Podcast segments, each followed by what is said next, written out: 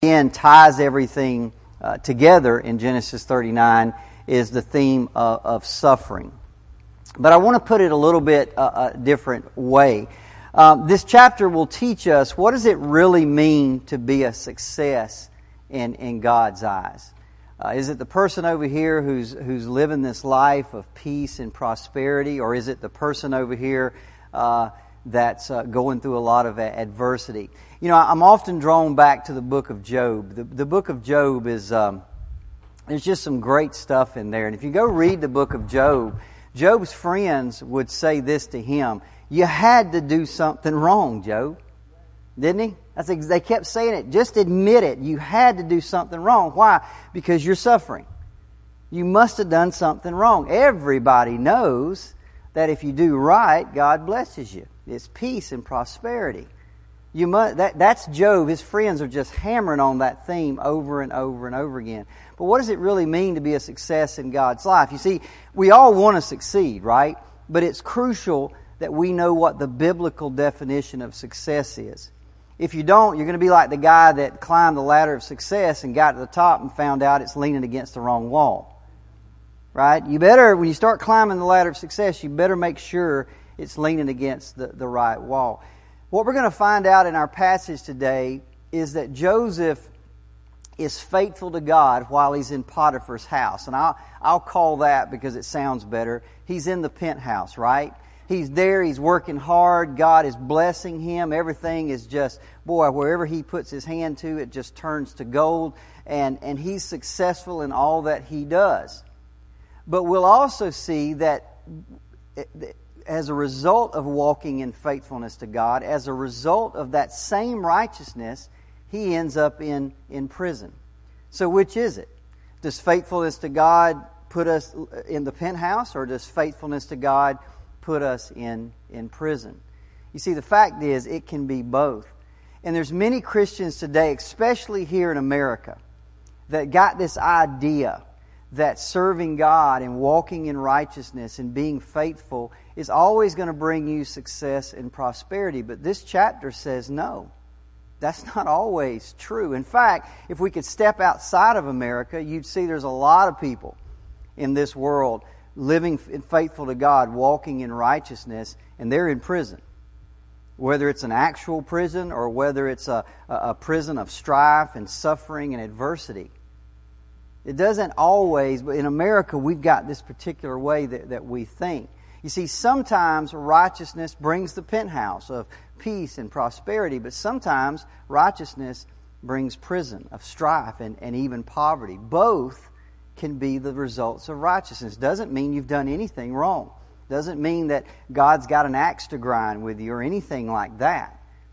God's got a plan for your life, and sometimes that, that plan involves peace and prosperity, and sometimes that uh, it, it doesn't.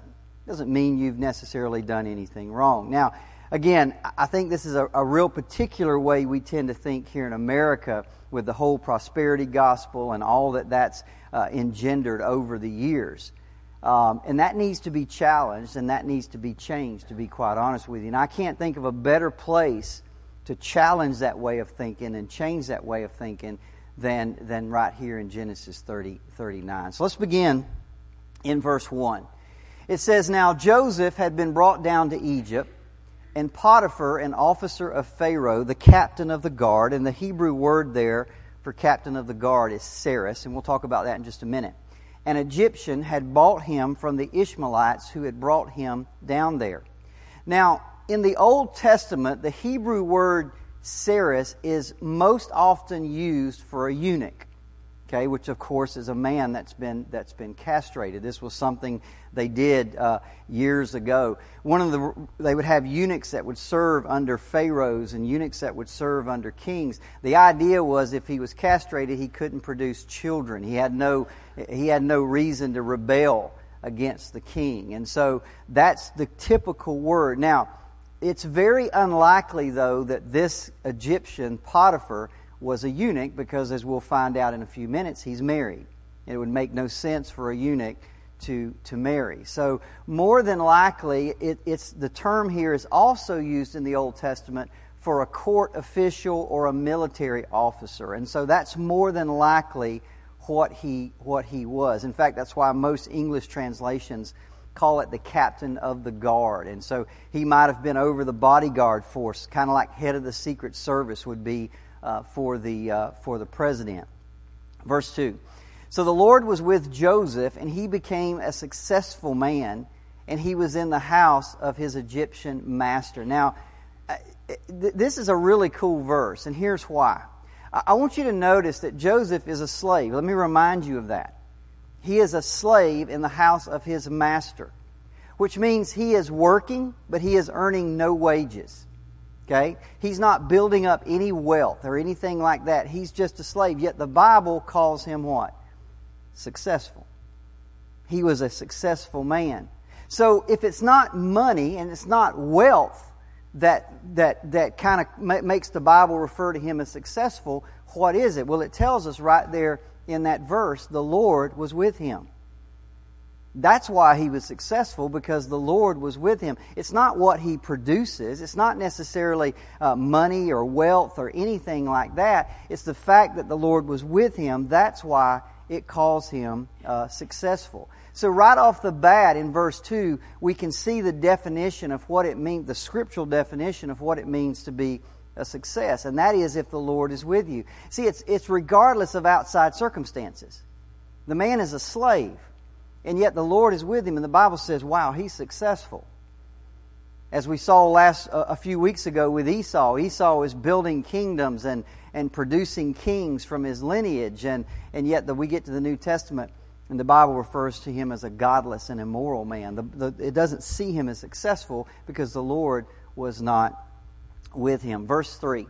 So his master saw that the Lord was with him, and that the Lord caused all that he did to succeed in his hands.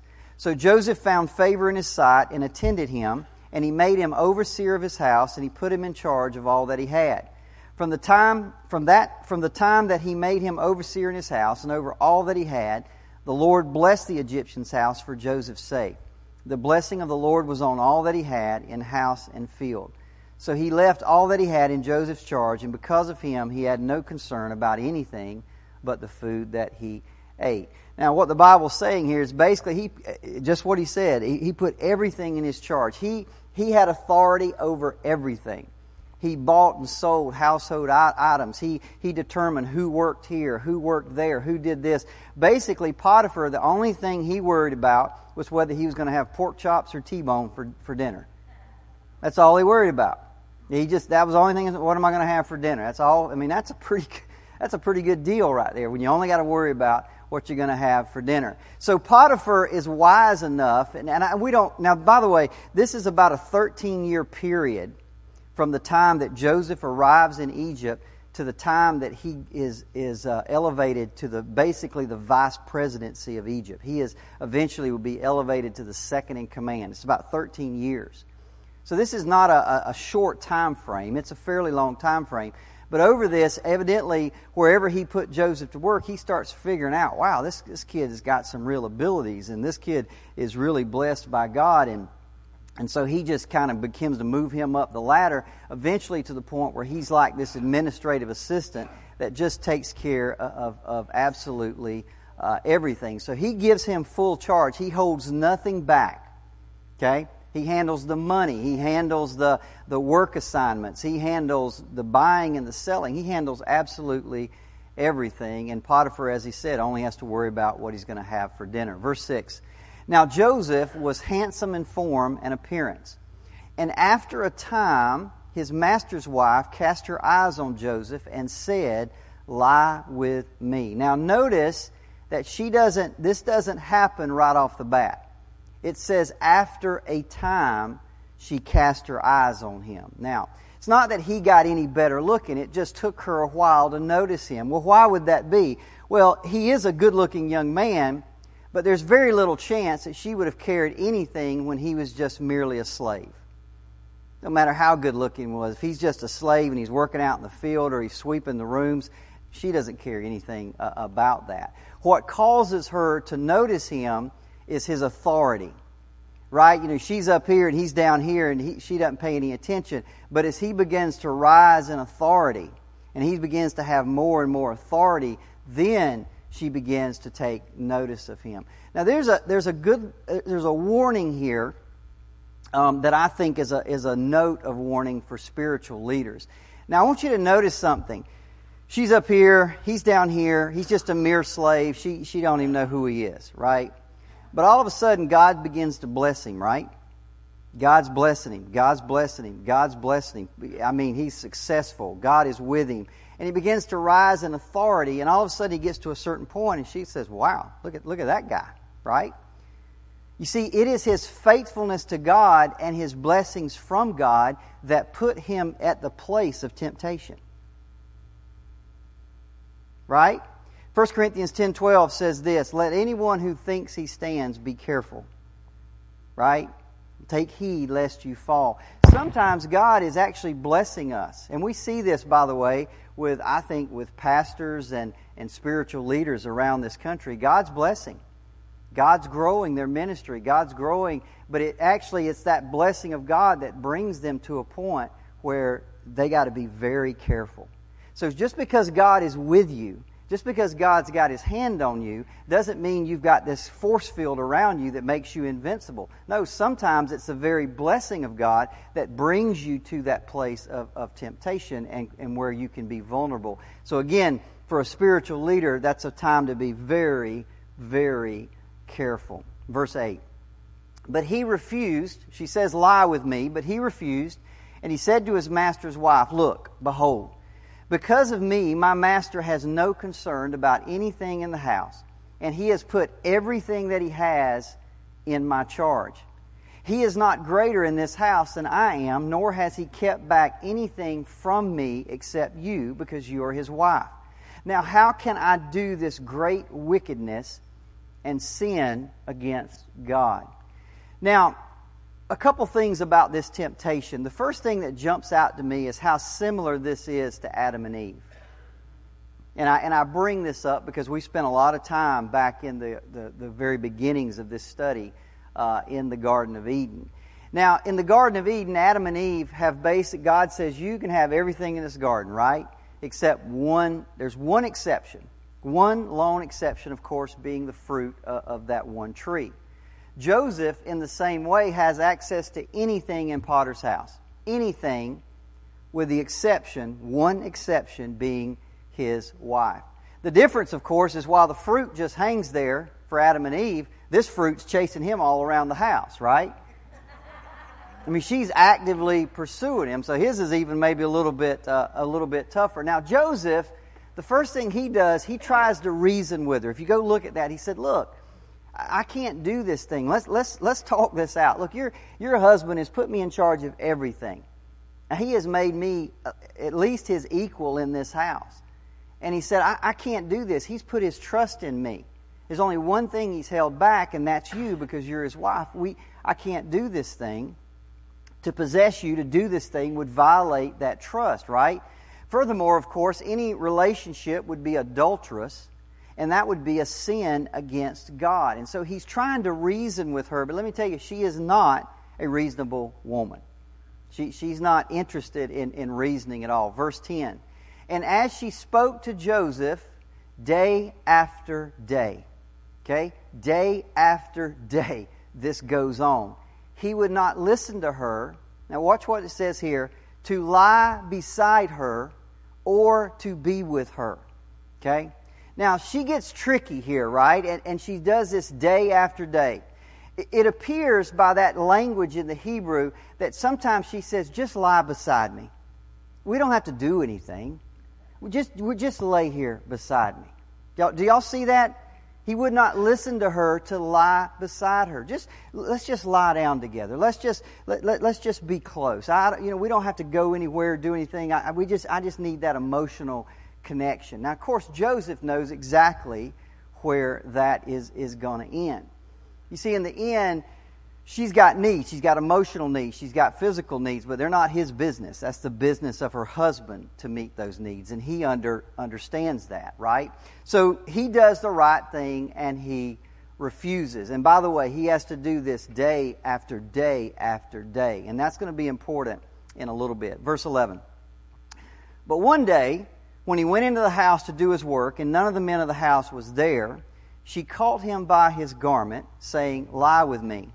But he left his garment in her hand, and he fled, and he got out of the house. Now, up to this point, as far as we can tell, she's only spoken to him, right? She lie with me, just just lie down beside me, just day after day after day. But there's this one day when there's no other men in the house, and he comes in, and she sees an opportunity, and she boldly grabs him, right? Now she's taking it to another level. Now at this point, I'm sure Joseph, day after day, is still trying to reason with her. But at this point, the time of reasoning is, is past, right? It's not a time to say, well, let's, let me just hold on, let me pray about this thing, right? None of that. Okay? The only godly course of action that he can do is run. Just get out of there as fast as you can possibly do. And that's what he did. And, and, in, and to get away from her, she's holding to him so tight that to get away from her, he literally has to shed his robe. He has to just leave it with her and he just and he gets out of the of the house. Now, he does the right thing, right? Is this the right thing to do? Is it the faithful thing to do? Faithful to God? He, by the way, he's faithful to God. He's faithful to his boss, his employer, his master.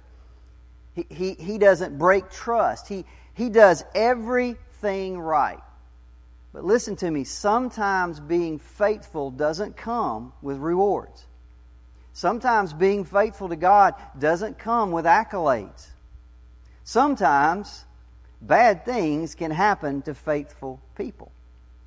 And, and, and, and we have to understand that from the story of Joseph. Look at verse 13. And as soon as she saw that he had left his garment in her hand and had fled out of the house, she called to the men of her household, and she said to them, See, he has brought among us a Hebrew to laugh at us. Now, something in her, she finally realizes, I guess, that, I mean, there's nobody around. She grabs him, she, she touches him, right? And the man runs. So she finally realizes, okay, this, there's nothing ever going to come of this, right? I, it, finally, the light switch goes on, and that love or that lust turns to hatred. Okay? Um, it just flips a switch, and she says, okay, I'll, I'll get him. It says this He came in to lie with me, and I cried out with a loud voice. And as soon as he heard that I lifted up my voice and he cried out, he left his garment beside me and he fled and he got out of the house. So basically, what she does is she accuses Joseph of trying to rape her. And, and by the way, if that wasn't enough, she actually plays on the racial bigotry of the Egyptians. As, as we'll talk about this more in the weeks to come, but they absolutely detested Hebrews. They saw Hebrews as being beneath them. So not only does she say he tried to rape me, but she points out, oh yeah, remember he's a foreigner, he's a Hebrew. So she's playing up on this this racial uh, bigotry to make it even even worse. Now it's curious to me, as you read this, there is no record of any response by these men. I mean, wouldn't you kind of expected the men to say, oh, well, let's get him, right? They don't do nothing. Okay? Now, why? Well, personally, I doubt any of them believed her. Okay? You, you, don't, you don't stay in a household like that month after month, year after year, and don't you see what's going on, right? I'm sure everybody saw that was her pursuing him, not him pursuing her. And in fact, in all of this time, they've been watching this, this soap opera go on in the house. They had never seen him act inappropriately toward her. In fact, if, if they gossiped over dinner, if they gossiped while they were out in the field, the gossip wasn't about Joseph going after her. The gossip would have been about her going after Joseph. So I doubt very seriously that they were inclined to believe her. And so it just looks like they did absolutely nothing. Verse 16. Then she laid up his garment by her until his master came home. And she told him the same story, saying, The Hebrew servant whom you have brought among us came in to laugh at me, or the, uh, the original Hebrew says to make sport of me. But as soon as I lifted up my voice and cried, he left his garment beside me and he fled out of the house. And as soon as his master heard the words that his wife spoke to him, this is the way your servant treated me. His anger was kindled.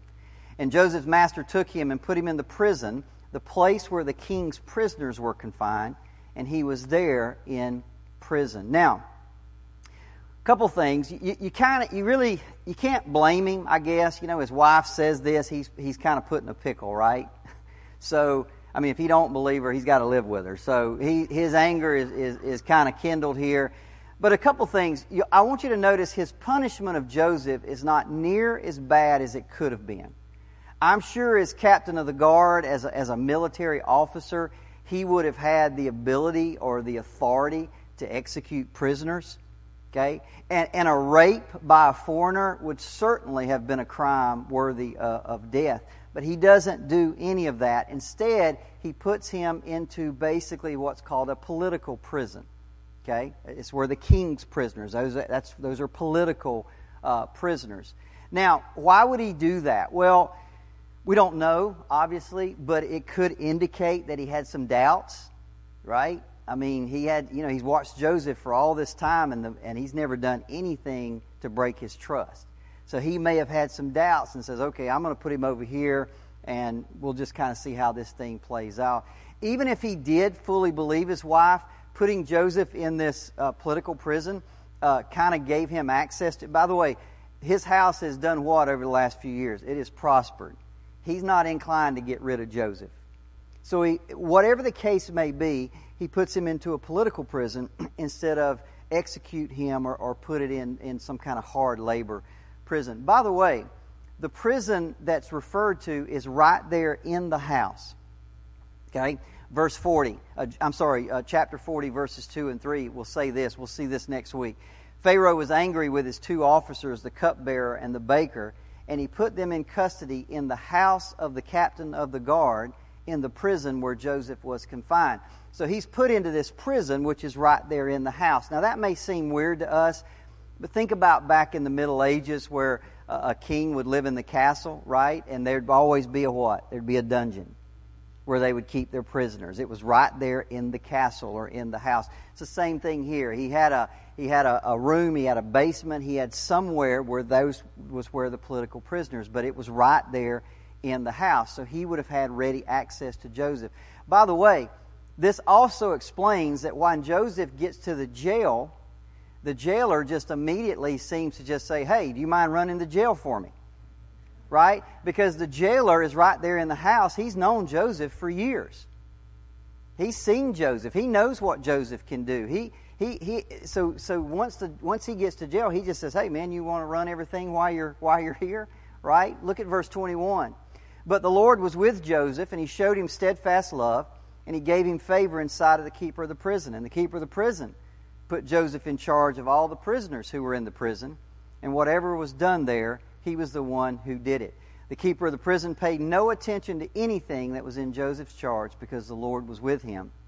And whatever he did, the Lord made it succeed. Now, there are some really interesting things here. So, what I'm calling this is we've watched, it's a very short chapter, only 23 verses, and in this chapter, we've watched uh, we, have watched Joseph go from the penthouse, we'll, we'll call it the penthouse because it sounds better than house to prison, the penthouse to the prison, right? So I think there's, as I read through this, there's seven things that jump out to me, seven things that we can learn about this Joseph's move from the penthouse to the prison. Number one, God is with us in both places.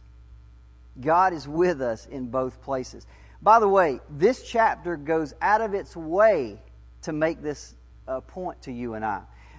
Let me read verses 2 and 3 again, and I want you to pay special note of the language. The Lord was with Joseph, and he became a successful man, and he was in the house, right? His master saw the Lord was with him, and the Lord caused all that he did to succeed in his hand. So he's in the penthouse, right? And he's successful. Everything he's doing is just just everything just just is a success, right? Now, look at the last two verses.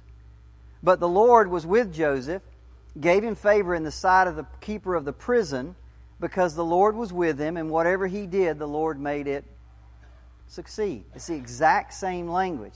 See, circumstances has changed. He's gone from the penthouse to the prison, but God being with him hasn't changed at all.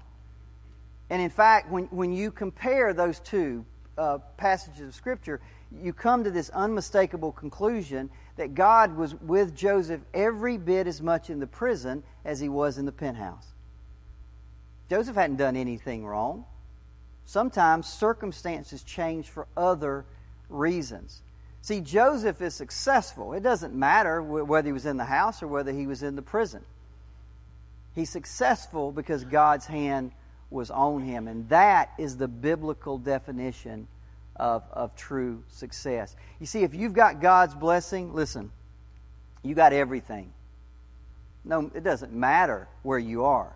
It doesn't matter if you're in a, in a, in a jail cell or, or, or living in a, a million dollar mansion. If you've got God's hand on you, you've got everything.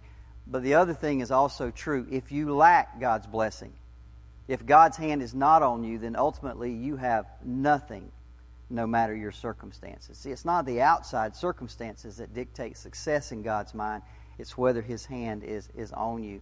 The second thing that Joseph's journey from the penthouse to the prison teaches us is that righteous living does not always bring prosperity. Righteous living does not always bring prosperity. Don't forget, don't forget, why was Joseph, when he was in the house, why was he being rewarded with authority and all, and because he was faithful to God? Why was he in the prison? Because he was faithful to God. Okay? Righteous living does not always bring an easy road. Righteous living is not always these pedal strong pathways that you just saunter down and nothing's ever. No. See, in fact, righteous living can actually bring the opposite. Now, remember this, a couple things about this. Remember who were the very first people to read this story. Moses penned this as, as the Israelites were getting ready to go into the promised land. And they would have been the very first ones who would have read this. And remember, they've just come out of hundreds of years of slavery, sometimes uh, very hard slavery to very cruel taskmasters. And, and they were slaves through no fault of their own. They hadn't done anything wrong to be slaves. But yet they read this story, so when they read this story, they can say, well, that's just like us. Right? That, I, I can, I can empathize with that. I, I, can, I can see that that sometimes it's not just what we do, sometimes God just has other plans, but that He's still with us. The third thing that Joseph's journey from the penthouse to the prison teaches us is that God uses adversity to prepare His people for the future. God uses adversity to prepare His people for the future. Joseph is sold into slavery to Potiphar, and he's thrown in prison for a crime he did not commit.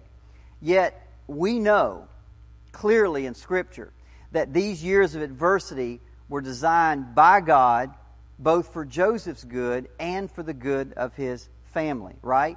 So let me let me stop here and ask you a question. Let's say that you were in charge of Joseph's future, okay? And you're there in Dothan. Everybody remember back in Dothan when he went to see his brothers and, and he's on his way up to Dothan and you're you're walking with him and you know you know that in 13 years, Joseph is going to be the vice president of Egypt. Now, today he's just a shepherd boy, right? But in 13 years, you know he is going to be the vice president of Egypt. How would you prepare him? How would you get him ready for that role? Keep in mind, he's got to learn the Egyptian language. He's got to learn the Egyptian culture. He's got to learn how the politics of, of Egypt work. By the way, there is no Harvard of Egypt that you can send him to. There's no language school in Egypt. They're not going to let a Hebrew in anyway. How does Joseph gain all this stuff that he needs to be vice president? How do you do it? Well, see, it turns out the only way you could have done it is to put him in slavery and put him in prison. See, all the stuff God is doing is getting him ready to be the vice president. See, God knew exactly what he was doing. Now, while Joseph's in it, he doesn't know what's coming, does he? He doesn't know, hey, man, in a few years I'm going to be the VP. He doesn't know that. But all the time, God is getting him ready. God is using adversity to prepare him to be second in command. So, so in God's plan, in the providence of God, this is a time of preparation. And it's no accident. Psalms 105 17 says this And he, God, sent a man before them, Joseph, sold as a slave. This is all God's doing. Everything that's happening to him is all God's doing. It's all in the providence of, of God. The fourth thing that I think this can teach us, this journey from the penthouse to prison, is sometimes God answers prayers differently than we think He should, than we expect. If you, if you don't know this as a Christian, just this story, let me tell you, Joseph is a godly man. And because he's a godly man, I think he's a praying man. And let me tell you, day after day after day, that woman is chasing him. What do you think he's asking God? What do you think he's asking God? God, you got to help me here. I, have tried reason this woman. I've tried. Uh, I, I, can, I've tried everything I know to do. She just won't listen. She just keeps coming and coming and coming. God, you gotta, you gotta help me here, right? Even Jesus said, when you pray, pray like this: Lead us not into temptation. Even we are to pray that. Don't lead me into temptation. So, so he's saying, God, you got to help me here. Get me out of this. See, he needs God to somehow protect him from that woman. So God says, okay, here, go to prison. See, in some ways, it, it, it, that's exactly what the prison bars did. She couldn't get to him there. That situation was over. God answered his prayer, but he did it in a way he probably would have never expected in in a million years. But that's the kind of thing that God uh, God does. You know, one of the things that amazes me about God is how He can be doing all these same things at the same time, right? He's preparing you to be the vice president. He's protecting you from this woman. He's he's just he's blessing you. He's got his hand on you, and you got you're just like, what's going on here, right? But God's in complete control the whole time. Those very same bars and chains that protected him from her, those very same bars and chains that held other people down, in no way hindered God, God's plan for him.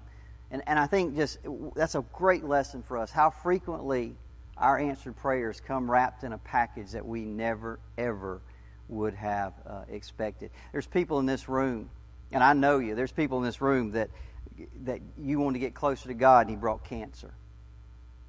You want to get closer to God and He brought a stroke. You want to get closer to God and He brought. Are, are you with me? I would have never no. I would have never prayed that way. But yet, God, you look back now and you think, wow, well, man, this God is amazing, right? I wouldn't change that for anything with what I've got today. The fifth thing that this lesson teaches us, uh, this, this Joseph's journey from, uh, from uh, the penthouse to prison teaches us is once again just the providence of God. It's just all over this latter half of the book of Genesis. Joseph's in prison, and he's going to end up meeting a man in prison who will eventually introduce him to Pharaoh. And then introduce that introduction to Pharaoh will eventually take him to the second in command, the vice president of the entire. I mean, a job interview in prison. Who, who comes up with this kind of stuff? God does. Let me tell you, with God, nothing is an accident. If you are a believer, there is no chance encounters in this life. There are no chance encounters in this life. God is in charge of every aspect, every detail. His providence is always working. Remember that, and it changes everything. If you can live with that perspective, it changes everything in your life. And we see that in, with, with Joseph. Number six, the sixth thing that it, this uh, journey from uh, uh, uh penthouse to prison teaches us is the necessity of suffering and the necessity of adversity. When I say the necessity, the need, the requirement to suffer, the requirement to go through adversity, I'm not just taking it from this story, it's all over the Bible. Suffering for you and I, adversity, trials, temptations, those kind of things for you and I as Christians should be a normal part of our life. It's what we should expect from righteous living, not some penthouse and peace and prosperity. And it's all over the Scripture. Let me give you a few of these. 2 Corinthians 4 7 through 10. Paul says, We are afflicted in every way, but we're not crushed. We're perplexed, but we don't despair. We're persecuted, but not forsaken. Struck down, but not destroyed. Always carrying about in the body the dying of Jesus, that the life of Jesus also may be manifested in our body. Philippians 1:29 For to you it has been granted for Christ's sake not only to believe in him but also to suffer for his sake. 1 Thessalonians 3 4 For indeed, when we were with you, we kept telling you in advance that you were going to suffer affliction, and so it came to pass, as you know. 1 Peter 4 12 through 6. And beloved, do not be surprised. I, Peter says, don't be surprised when this thing happens to you. Don't, don't, this fiery ordeal, this sickness, this persecution, this, this financial thing that's going on, don't be surprised at all of that. It comes upon you for your testing as though some strange things were happening to you. But to the degree that you share the suffering of Christ, keep on rejoicing, so that also at the revelation of his glory you may rejoice with exultation. If you are reviled for the name of Christ, you are blessed because the Spirit of glory and of God rest upon you. By no means let any of you suffer as a murderer or a thief or an evildoer or a troublesome meddler. But if anyone suffers as a Christian, let him not feel ashamed, but in that name let him glorify God. Real quickly, I, the Bible just tells us this. Jesus said it, didn't he? In this world you will have tribulation. If they hate me, they'll hate you. He, the Bible says it over and over and over again. Let me give you three reasons for it. Just very quickly, I don't really think that's the focus of it, but I'm going to give you three reasons uh, that we suffer, that we go through adversity. They are ministry, discipline, and endurance. And these are all backed up by Scripture. 2 Corinthians 1 4. He says this Who comforts us in all our affliction so that we may be able to comfort those who are in any affliction with the comfort with, with, with which we ourselves are comforted. Sometimes God allows us to go through things because He knows that out there in the future you need to minister to somebody else. That's what Paul is talking about here. Sometimes you go through things to prepare you down the road to minister to somebody else who's going through the exact same thing. See, when you think, when you understand this and you know there's reasons behind what God is doing, it changes everything. It changes everything about what you have to go through. The second thing, sometimes God does it for our discipline. Hebrews 12, 9 through 10. Furthermore, we had earthly fathers to discipline us, and we respected them. Shall we not much rather be subject to the Father of spirits and live? For they disciplined us for a short time, as seemed best to them but He disciplines us for our good that we may share in His holiness.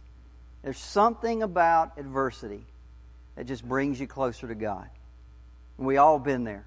There's not a person in this room. There's something about adversity that just makes you realize, you know what? I really got no control of this at all. You're the only one that's got control. And it draws us to Him, and a lot of that, that dross and that other stuff fades away, and holiness begins to grow being more like Jesus begins to grow in our life.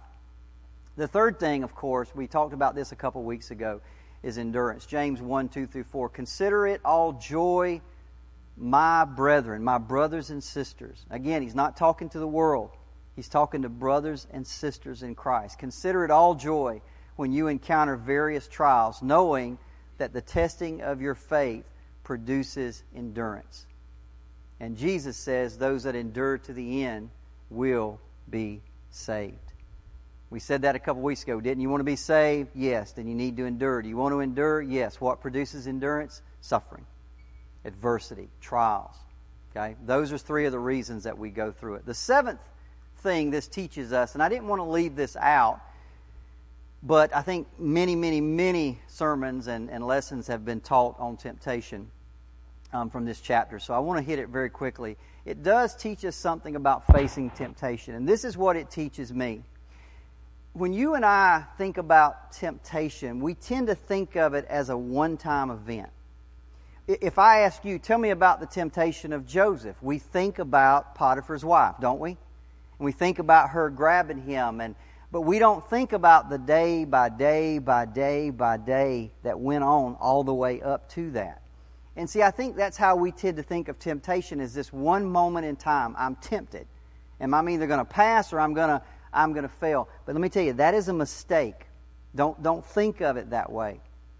Because when you think of it that way, you tend to overlook the need for holiness day by day by day by day by day. Let me let's look at Joseph as an example. As a slave, he is elevated to this authority where he has, he has basically authority over everything. Every day he had to have been tempted. You could just take a little bit here, just take a little bit there. a, a utensil, a, a pot, some, some money, some food, some clothes to make your life better, right? He's tempted every day in these little things. Take a little bit of Potiphar's money. Take a little bit of Potiphar's uh, clothes. Take a little bit of pot. Everybody with me? Day after day after day, he's tempted in that, right? So what he's doing day by day is he's practicing honesty in the small things. In the little things, he's being he's showing integrity. He's he's he's he's validating Potiphar's trust. So one day he comes to the point where he's presented with Potiphar's wife, right? It's much easier for him to say no because he's been practicing that every day. Are you with me? You see, when we practice resisting temptation in the small things, it's much easier for us to, to push back or to, to not give in when we're presented with the, with the big things. So, how we handle the small things is often going to determine how we're going to handle the big things when they when they come to us. By the way, and I think this is all God. God, you know, God's working all this out. Again, he's just doing all these different things with Joseph all at the at the same time. He put him in a position where he could re- resist temptation every day. So when the time come with the really big one, he's able to run, get out of there, and say, "I will not sin against uh, God." Next week we turn uh, and continue with the story of Joseph in prison in Genesis chapter 40, and I hope you guys can be with us. Let's pray. Father,